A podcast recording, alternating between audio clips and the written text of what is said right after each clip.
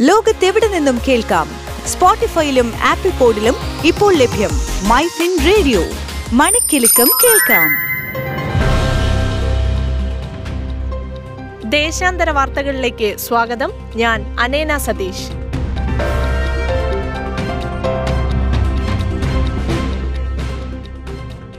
December ഏഴ് മസ്കിന്റെ ഹൃദയമിടിപ്പ് കൂട്ടിയ ദിനം.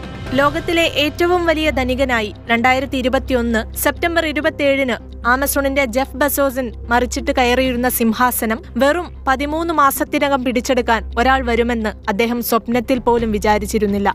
എന്നാൽ കഴിഞ്ഞ ബുധനാഴ്ച അത് സംഭവിച്ചു.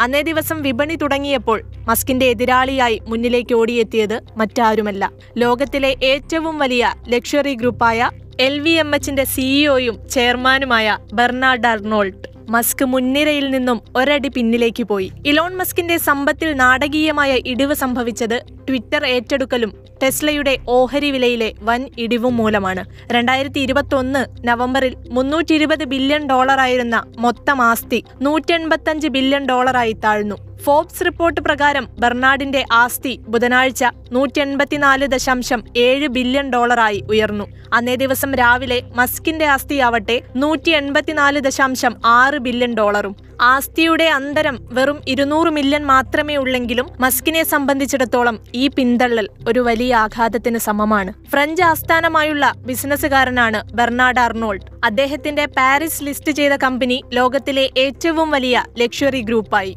എഴുപതോളം വമ്പൻ ബ്രാൻഡുകളാണ് ഇതിന്റെ ഉടമസ്ഥതയിലുള്ളത്.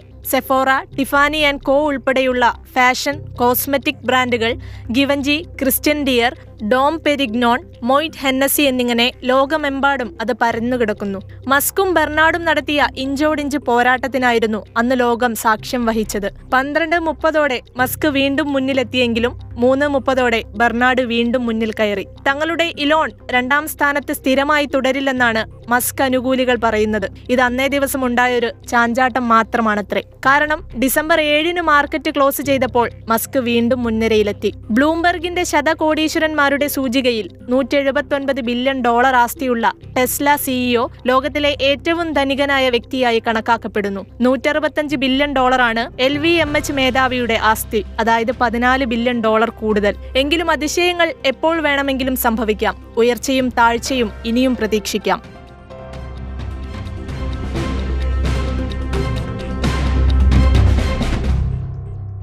ലോകത്തെവിടെ നിന്നും കേൾക്കാം?